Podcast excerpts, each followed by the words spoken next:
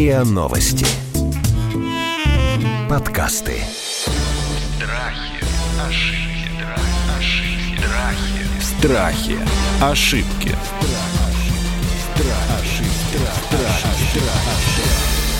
Здравствуйте, это подкаст «Страхи и ошибки». Меня зовут Наталья Лосева, и в этом сезоне мы говорим не только о популярных страхах, но и о заблуждениях и ошибках, разбираем их и решаем, как с ними справляться. Но вот сегодня мы говорим просто только о страхе. Мы будем сегодня говорить о страхе заразиться и заболеть коронавирусом. Но я думаю, что вы со мной согласитесь, что тема номер один во всех странах. Эту тему мы будем сегодня препарировать с Василием Рогожиным, кандидатом биологических наук, специалистом в области молекулярной биологии вирусов, и Алексеем Яковлевым, очень популярным медицинским блогером, врачом, медицинским советником в России и Центральной Азии, одной крупнейшей компании, то есть человеком, который знает эту ситуацию глобально. Друзья мои, ВОЗ сообщил в конце прошлой недели, ВОЗ сообщил нам, советник ВОЗа, что до двух трети населения Земли может переболеть коронавирусом. Это что, глобальная катастрофа? Или это все-таки какое-то привлечение в прогнозах? Или это привлечение в нашем воображении, в том, что такое коронавирус? Кто? Ну, давайте я... Алексей. Да, мы иррациональные страхи будем рационализировать, да, тут не совсем беспочвенные Это наш страхи. метод, На- между да, прочим. Нам нужно Это их сделать метод. путем просвещения рациональными. И тогда они как бы менее такими ужасными кажутся. Ну, конечно, когда такие вещи говорят, э, людям нужно объяснять, что имеется в виду. Да, во-первых, существует эволюция вирусов любых. Они эволюционируют достаточно быстро. И зачастую бывает так, что первично перешедшие вот эти штаммы вирусов от, из дикой природы, занозы так называемые, из дикой природы от животных, Так называют чел- занозы? чел- да, занозы. Мгм. К человеку. Это один из занозов коронавируса классических. Вот. То есть, когда они переходят впервые, они очень злостные, они патогенные, с высоким коэффициентом летальности. В дальнейшем и контагиозность их уменьшается, то есть заразительность, сколько Мгм. людей может заразить. Как случилось с SARS. Сначала это было 3, потом стало 0,3. И эпидемия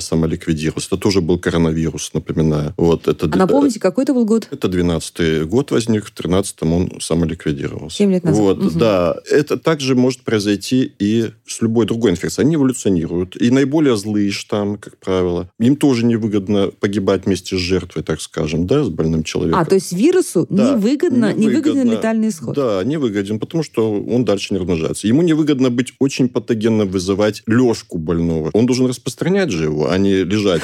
Да. Чем он мобильнее, тем быстрее вирус? Слушайте, распространяется. Вирус так думает, что ли? Нет, ну это так эволюционно происходит само собой, понимаете? То есть те штаммы, которые сохраняют мобильность все-таки своего хозяина, да, они распространяются быстрее и получают в процессе вот эволюции преимущество над теми, которые наиболее патогенные, наиболее летальные. Те отбираются быстрее. Поскольку Короче, эволюция вот вируса две трети очень чем быстро- заболеют? да. Вот у нас существует сейчас четыре уже коронавируса вида, которые вызывают банально ОРВИ до 20% у детей каждый год. А Вот. И другие, мы вспомним свиной грипп, да, какой он вначале был опасный. И теперь мы почти все переболели, все население планеты, да. Гораздо больше двух третей переболело. То есть э, речь идет о том, что этот вирус, новый коронавирус, может в итоге эволюционировать в менее патогенные штаммы, распространиться по всей планете, и не в этом году, скорее всего, а в последующих годах уже вызывать что-то вроде банальных ОРВИ. То же самое, что его родня Отлично. вся вызывает. Хорошо, ладно. Значит, тогда вот с этим мелким подстрахом мы разобрались. Значит, нам не страшно, если даже действительно э, подтвердится прогноз э, советника ВОЗ, и две трети заболеют коронавирусом, потому что, Это не скорее значит, что всего... все умрут, так скажем. Ты не знаешь, что все умрут. У нас есть другой подкаст «Мы все умрем». Значит, туда мы не пойдем с этой темой.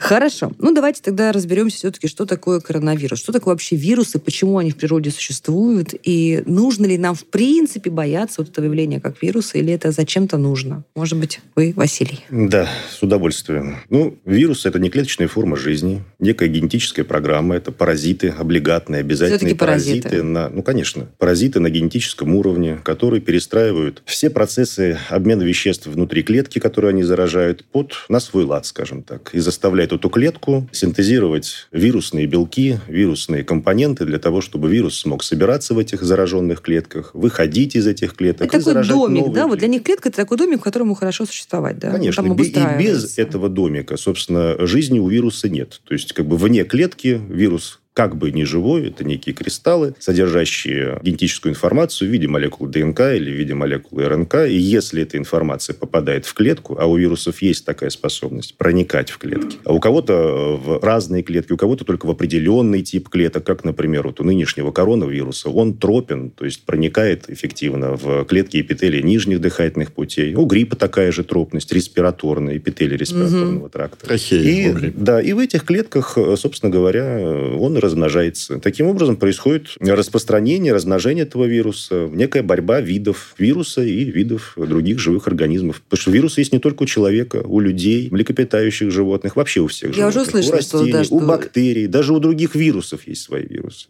Есть даже такие вирусы, которые... Зачем природе нужны вирусы? Ну, это ничего же просто Зачем природе нужна жизнь? Это вот приблизительно из этого вопрос. То есть здесь это вопрос о происхождении жизни и о многообразии ее форм. Почему появились... Да другого. Если бы вирусов не было, как бы, как бы наша жизнь выглядела, как бы она, чем она... Ну, здесь можно долго предполагать, философствовать. Как минимум, вирусы – это один из механизмов естественного отбора, которые, собственно, отбирают те особи видов, которые э, более устойчивы к тем или иным вирусам, те, которые имеют возможность справиться благодаря своей иммунной системе с теми или иными видами вируса и получить возможность оставить потомство продуктивно. Те, кто не справляется в силу отсутствия таких защитных механизмов, ну, в виде иммунитета, в частности, погибают. Почему раз в какой-то период, да, примерно раз в 10 лет, даже, или, даже, или даже чаще, чаще, да, возникает пандемия, то есть глобальная эпидемия? Ну, это связано с тем, что вирусы, как и любые другие организмы, эволюционируют, мутируют, изменяются, и изменяясь, а, наша иммунная система, если мы говорим о людях, перестает их распознавать. Иммунитет встречает врага по одежке. Если враг меняет этот пиджак, эту одежку, в виде определенного набора белков, гликопротеинов. Угу. Для нашего иммунитета это оказывается ну, какой-то неизвестной задачей, на которую нужно выработать специфический иммунный ответ. То есть нужно научиться распознавать этого агента как патогенный. Нужно его находить и уже затем элиминировать. Это требует времени. И, и прививка, соответственно, не помогает, потому что нет такой вакцины. Если да, речь идет ну, о вакцине, о специфической профилактике, то здесь нужно э, говорить о конкретных вирусах. Если мы говорим о нынешнем новом коронавирусе, да, вакцины против против нынешнего коронавируса нет, хотя разработки против вакцин на основе коронавирусов ведутся и против коронавирусов, и ведутся, в частности, в нашей стране, в том числе в Институте экспериментальной медицины в Питере. Целый отдел занимается разработкой такой вакцины. А, в, Новосибирске, в Новосибирске вы, наверное, имеете в виду Государственный Вектор, научный да. центр «Вектор», который выпустил два диагностикума на основе угу. РТ-ПЦР, полимеразной цепной реакции, для выявления этого вируса в организме предполагаемых больных, на основе которого, собственно, сейчас проводит лабораторную молекулярную диагностику.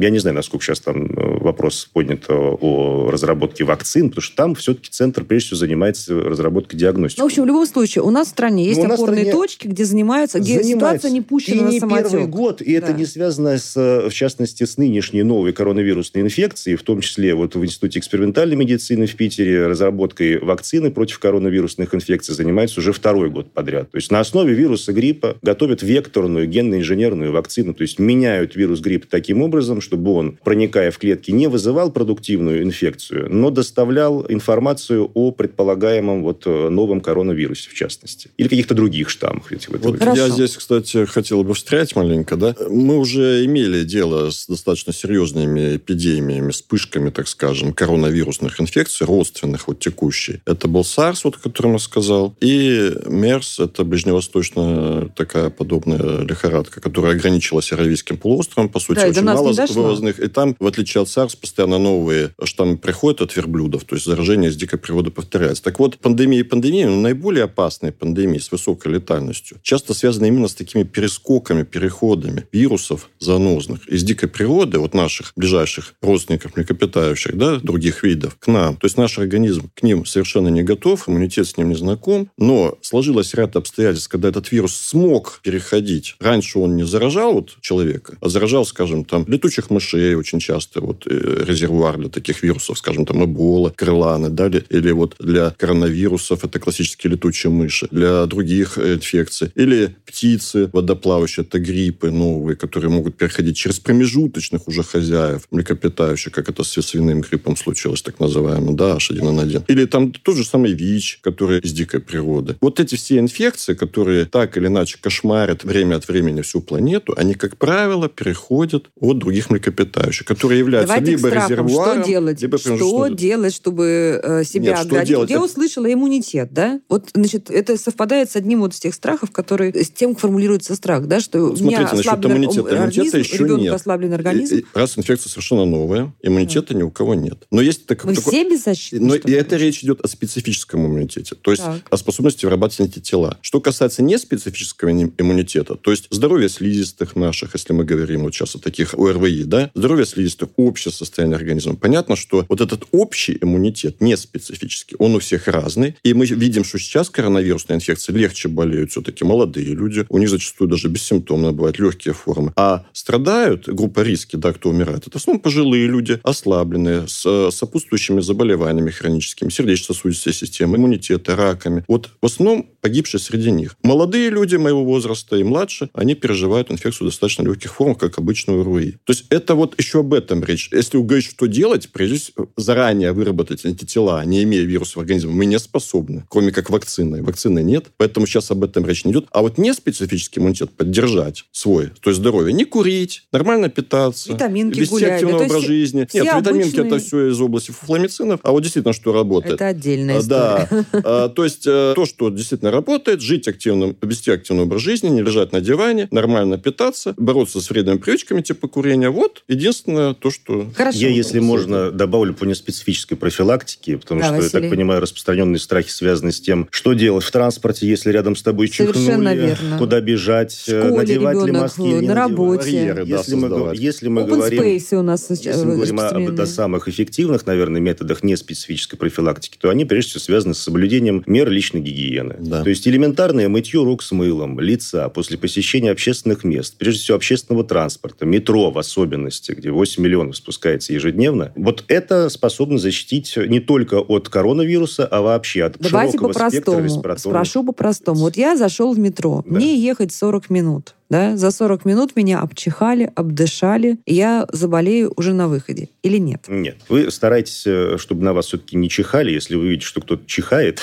рядом, ну, как минимум, можно отвернуться. Не обязательно от этого убегать куда-то. Или звонить, или э, конфликтовать с человеком, который чихает. Во-первых, неизвестно, из-за чего он чихает. Может, у него пылинка в нос попала. По поводу э, страха и риска заболеть э, коронавирусной инфекцией. Наши структуры, в частности, Минздрав, э, Роспотребнадзор, очень хороший э, создали санитарно-эпидемический занавес на границе между Китайской Народной Республикой и Россией. 31 января главный санитарный врач нашей страны представил постановление о том, чтобы всех лиц Китайской Народной Республики, граждан КНР, которые имеют вид на жительство здесь у нас в России и возвращаются из Китая э, в Россию, брать под обязательное постоянное медицинское наблюдение в течение 14 дней. 14 дней – это максимальный срок инкубационного периода новой коронавирусной инфекции. И в случае выявления у них признаков, не исключающих новую коронавирусную инфекцию, брать их, соответственно, ну, изолировать и проводить лабораторную диагностику. Вы всё-таки на мой вопрос. Да, возвращаясь к, так вот, возвращаясь Мгм. к методам 40 минутам в метро. неспецифической да, профилактики. После транспорта, после посещения общественных мест, после работы. Обязательно мыть руки, лицо умывать, маски при этом То есть за надевать. 40 минут Совершенно вирус меня что, не поразит, что ли? Вот за 40 минут, пока я нахожусь... э, Ну, давайте мы в- будем, будем реалистами. Давайте, Если давайте вам в вот как, лицо я, как как, я как врач, Василий, вот, вот, вот попроще, потому что я знаю, как с больными разговаривать. Они зачастую Пожалуйста, поговорите с нами, как с больными. Да. да. Вот переносится это со слизью, со слизью, которая при чихании, кашле выделяется, слизистыми оболочками. Это, вот судя попала говоря, эта микрокапля и сопли, вот что передает угу. вирус. А, да, они могут попадать с крупными каплями. Это данная инфекция, она не такая заразительная, как грипп. То есть для нее требуется все-таки достаточно а, близкий... то есть коронавирус менее да, заразен, чем... Гораздо менее. Гораздо, в разы. Ну, 160 сказали сразу? Требуется гораздо более близкий и длительный контакт. То есть это нужно находиться в замкнутом пространстве, а не на улице. Мгм. Длительно, несколько часов, с больным человеком, с выделителем. Ну, не с больным, может, по симптомам он и не болеть, он, ну, носителем, так сказать, Носителем. который выделяет. У него может быть и бессимптомная форма, это правда. Вот, но он выделяет. И это уход, это жить в одном общежитии, это целоваться с любимым человеком, вот таким больным, скажем так. Это в семье в одной. Это не то, что там где-то. В транспорте, ну, достаточно мало маловероятно. Но все-таки, если больной человек имеет вот такую привычку лазать у себя в носу, ковыряться, да, высмаркиваться в руку, там, вымазать, и потом дотрагиваться до перил, до поручней, и вымазывать их это вот теми самыми соплями и слюной, так скажу, да? Алексей. И вы потом к этому прикоснетесь и также точно залезете этой слизью чужой зараженной себе в нос или в рот, вот так вы, скорее всего, можете заразиться. Поэтому, чтобы этого не было, Василий совершенно правильно сказал. Нужно, во-первых, меньше этого делать в транспорте, то есть ковыряться, да, вот. А придя домой, вымыть руки, и потом уже, что хотите, Все, ковырять. время есть на то, чтобы значит, вымыть руки. Страхи, ошибки, Страхи. Ошибки.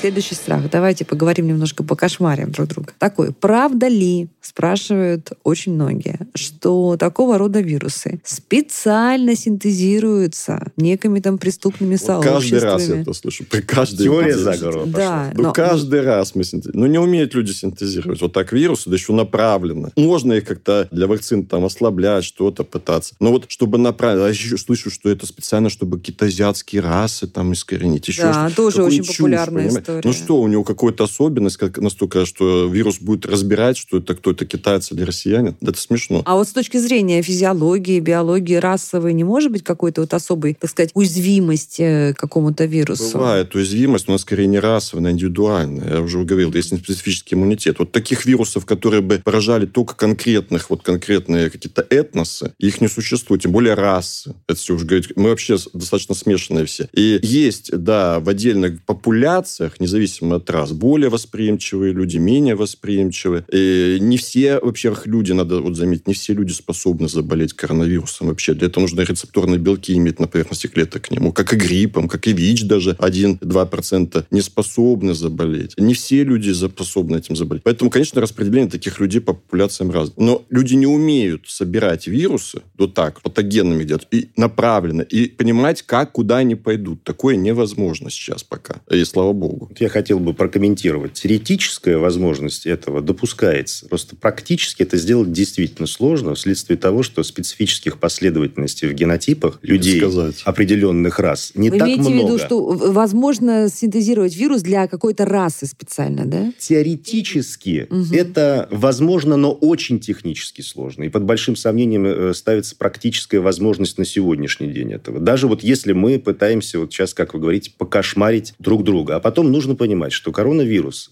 к э, несчастью нашему, человеческому, имеет большой спектр восприимчивых животных среди теплокровных. Это птицы, различные виды млекопитающих. То есть то, что нужно понимать, откуда этот вирус э, взялся. Здесь нет ничего э, Он у летучих мышей тот же самый И практически. у летучих Какие могут быть и разборчивость красить, если он к млекопитающим без Конечно. И так как он циркулирует в большом, в широком спектре видов различных животных, у него, этого вируса, у разных вариантов этого вируса, которые отличаются друг от друга по различным характеристикам, по их заразности, патогенности, может происходить реассортация. То есть некая комбинация вот этих вирулентных патогенных признаков, в результате чего периодически могут возникать вот такие высоко вирулентные, заразные, да, варианты вируса, как, например, новый коронавирус. Ну, как нам 19 года. сказал утешительно в начале Алексей, даже, даже такие с, э, очень заразные вирусы со временем регрессируют да, в свои силы. и не Ну, это нормальный такими. процесс эволюции. Кто-то регрессирует, кто-то прогрессирует. Здесь все зависит... э, Регрессируют, причем реассортация, перескоков, каких-то случайных мутаций. А если этого не происходит, они, конечно, регрессируют вследствие естественного отбора. Эти вирусы, которые сейчас являются банальными, коронавирус, четыре вида. Вот. Первые два, которые там еще 60-х годов, вот, которые после SARS были открыты еще два, да, которые вызывают банальный ответ. Они тоже когда-то перешли на человека и тоже когда-то вызывали высокую летальность. Это понятно. Но потом они вот стали банальными. И так все ОРВИ, сколько их? Больше 200 видов у ОРВИ нас- у нас. И когда-то, да, и свиной грипп вначале э, вызывал огромное опасение. Но я говорю, в итоге очень многие люди им переболели, практически даже не заметили, обычный банальный грипп стал. А если сейчас. переболели, то, соответственно, приобрели ту самую специфическую защиту, которая, ну, Ну, вот какое-то долговременно, как это менее типа, долговременно может да? защищать. Вот от это, именно от этого типа коронавируса? Или уже от другого Ну, коронавируса? с коронавирусами, с иммунитетом похуже. В экспериментах показано, что тем же самым штаммом переболевший способен уже через год снова заболеть с развернутой картиной. Вот, к сожалению, с ним так. С гриппом полегче все-таки. Там иммунитет, если переболел, я не имею в виду вакци... пост... поствакцинный иммунитет, а вот после болезни, так клеточный иммунитет, он подольше держится э, к этому штамму и бескоростный в рамках подтипа вируса. А с коронавирусами похоже, вот иммунитет, к сожалению, стойки не вырабатывается, поэтому это усложняет разработку вакцины. Я так понимаю, да, Вася? В том числе, в том числе, да, и этот факт. Скажите, а вот на ваш взгляд, какие меры из тех, которые там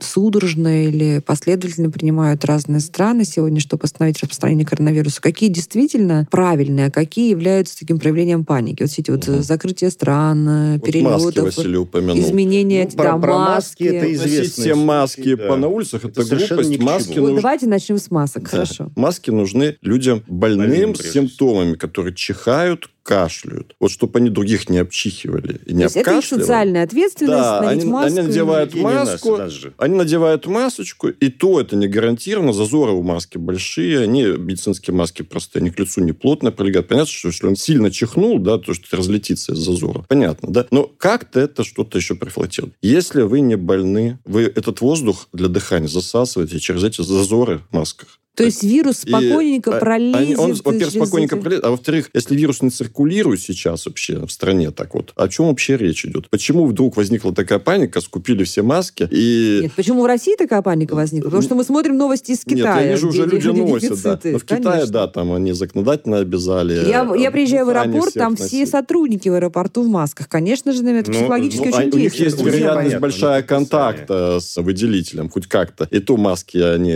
разные бывают по степени защиты не, они носятся не всегда такие обычные медицинские, то, что в аптеках покупать. Есть маски стандартов FP2, то есть N95, вот которые там... Хорошо, которые... значит, маски – это чушь все, да, глобально. Вот эти точки... медицинские маски носить здоровым людям ни к чему. Больные надевайте, носите, пожалуйста. Это как-то реально может повлиять на скорость, э, интенсивность распространения да, замедлить может. Ну и просто это один из тех методов кашлевой, чихательной, так скажем, гигиены. Э, также мы советуем не на людей кашлять, не на перила, да, не на поверхности, а в платок, там, в салфетку, в рукав, как сейчас за рубежом принято. После этого мыть все руки. Ну, вот таким образом, я так понимаю, что, конечно, все эти барьерные меры, карантины, они замедляют скорость эпидемии развития. Это позволяет ученым, дает им какой-то форы для разработки симптоматической или патогенетической или терапии, а может быть даже специфическую какую-то выработать, вроде вакцин. Давайте еще дальше Это дает возможность. Да. Вот у меня еще вопрос есть. А, значит, спиртовые растворы,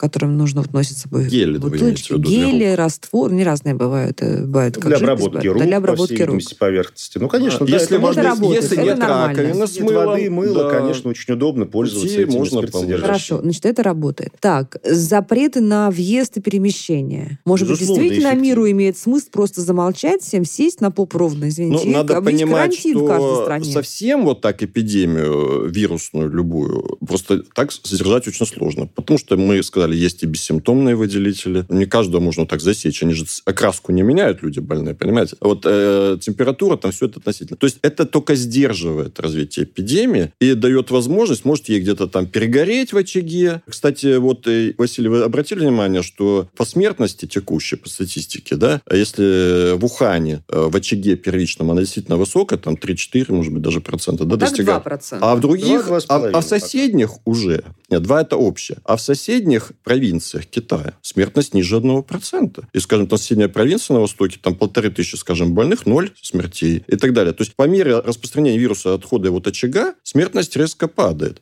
Чем это связано? Действительно ли вирус так быстро мутирует и теряет свою патогенность? Или, может быть, статистические какие-то погрешности? А может, уже патогеническое лечение подключили более эффективное? Ну, в, плане, в плане мутации это маловероятно, конечно. Какие-то серьезные мутации, э, чтобы вот так распространялись и радиировали на соседние области, на соседние ну, качество провинции. лечения примерно в Китае везде Дело в том, что здесь большую роль играет также и плотность заболеваемости, скажем так. Да. То есть, э, какое количество людей там на 100 тысяч населения сейчас Процент. болеет угу. этой коронавирусной инфекцией. Так как Ухань и вся, в принципе, эта провинция, это центр, эпидемический очаг, то, конечно, там показатели, это логично, что они будут выше, чем в соседних регионах, где зарегистрированы какие-то единичные случаи. Но они выше относительно. Все-таки относительная смертность, я говорю не об абсолютной, а об относительной да, смертности. Конечно, а в Ухане она намного выше, чем в соседних провинциях. А там тоже уже несколько тысяч-то есть у нас, в соседних провинциях Китая. Коллеги, и вот мы перешли к следующему страху. Если все-таки мой близкий или я заболел коронавирусом, какая вероятность, что я в России умру от этого заболевания? Ну, у нас очень до- достаточно сейчас много информации поступает от наших китайских коллег, которые и предлагают э, схемы лечения, терапии не специфической, там, полуспецифической в отношении коронавирусной инфекции, которые, естественно, мы берем на вооружение. У нас случаев только два выявленных, как вы помните, там в Тюменской И то и. Забайкальске. Да, и то это граждане Китайской Народной Республики. Но, тем не менее, в связи с тем, что Китайская Народная Республика в этот раз, в 2009 году, в отличие от 2003 года, 2002-2003, это вспышка атипичной пневмонии, вот этой SARS-вируса, сообщила вовремя Всемирной организации здравоохранения об вот А этом тогда они очаге. скрывали А тогда они скрывали время, несколько да? месяцев, в связи с чем, собственно, она и вышла за пределы, в том Мгм. числе и э, КНР. А сейчас э, мониторинг ведется достаточно активно. Каждый день публикуются данные о зараженных, о выздоровевших, о количестве выписанных живот, э, э, живот- лю- людей. Людей тоже живут. Конечно, в каком-то био- отношении. мы как биологи, да. Вот, поэтому в этом отношении бояться. Главное своевременно обратиться к специалистам. В общем, если вы пошли к врачу, то вероятность э, летального исхода, даже если вы заболели коронавирусом в России, стремится к нулю. Если у вас заподозрят такой комплекс симптоматический, который не исключает новую коронавирусную инфекцию, естественно, сразу, а чем раньше, тем лучше, тем больше времени для того, чтобы справиться с этим вирусом у врачей, тем меньше вероятность, конечно, в том числе и Все, летального не занимайтесь самолечением, будете здоровы. И последний вопрос. Мы все воспитаны на литературе и помним испанку. И вот это тоже такой страх. Возможно ли в сегодняшнем мире, в котором гораздо больше вот этих путей контактов, сообщений, мы быстро перемещаемся по всему миру, возможно ли повторение такого рода Так она эпидемии? была, вот свиной грипп, это была э, H1N1 новый штамм. Это и была испанка. И испанка это был H1N1. Просто, конечно, мы должны понимать, что вакцина это суперэффективно, это хорошо, но и те методы неспецифической терапии, которые существуют и разработаны сейчас, даже простейшие НПВС, даже аэропонижающие препараты, которые сейчас есть, они уже значительно облегчают симптоматику и повышают выживаемость. А уже неспецифические противовирусные препараты, просто реанимация, наличие ИВЛ и так далее, больница, искусственная вентиляция легких и так далее, да, естественно, это снижает шансы вирусу убить свою жертву. Конечно, это все работает. И даже если сейчас испанка повторится с той же, скажем, вирулентностью, патогенностью вируса, да, то жертв будет гораздо меньше за счет того, что мы имеем уже определенный арсенал средств даже не специфической терапии. Совершенно другой уровень просто медицины в сравнении с тем, Конечно. что это было сто лет тому назад, да, испанка. Да еще и тогда и 919. голод, и экономические были проблемы. Война, да. последствия войны Первой мировой. Поэтому тогда вовремя, не вовремя спохватились, отвратительно, и, да. конечно, не было каких-то вот специфических, даже лекарственных веществ, типа осельтамивира, который вот в виде тамифлю, например, использовался при лечении свиного гриппа, то есть другого варианта того же H1N1 вируса гриппа, который вот был... Ингибитор один из белков вируса. Это уже специфический препарат. Такой, Чего, конечно, тогда лечит не только грипп, только грипп. Кстати, вижу, что сейчас многие стали закупать его для профилактики Да. коронавируса. Не работает. Это Абсолютно только разные против вирусы гриппа. совершенно. Ну что, друзья, это был целительнейший эпизод подкаста «Страхи и ошибки», потому что мы разбирали актуальный страх, страх заболеть э, коронавирусом или умереть от коронавируса, или страх того, что эпидемия повторится в очень глобальных масштабах. И мы с э, биологом Василием Рогожиным и врачом Алексеем Яковлевым доказательно выяснили, что нам не грозит ни глобальная эпидемия, ни, в общем-то, смерть от этого заболевания. Так что ничего не бойтесь, если заболели, носите маску, мойте руки с мылом, это всегда полезно, и укрепляйте иммунитет самыми обычными традиционными способами. Это был подкаст «Страхи и ошибки». Страхи, ошибки, ошибки, страхи. Страхи. Ошибки.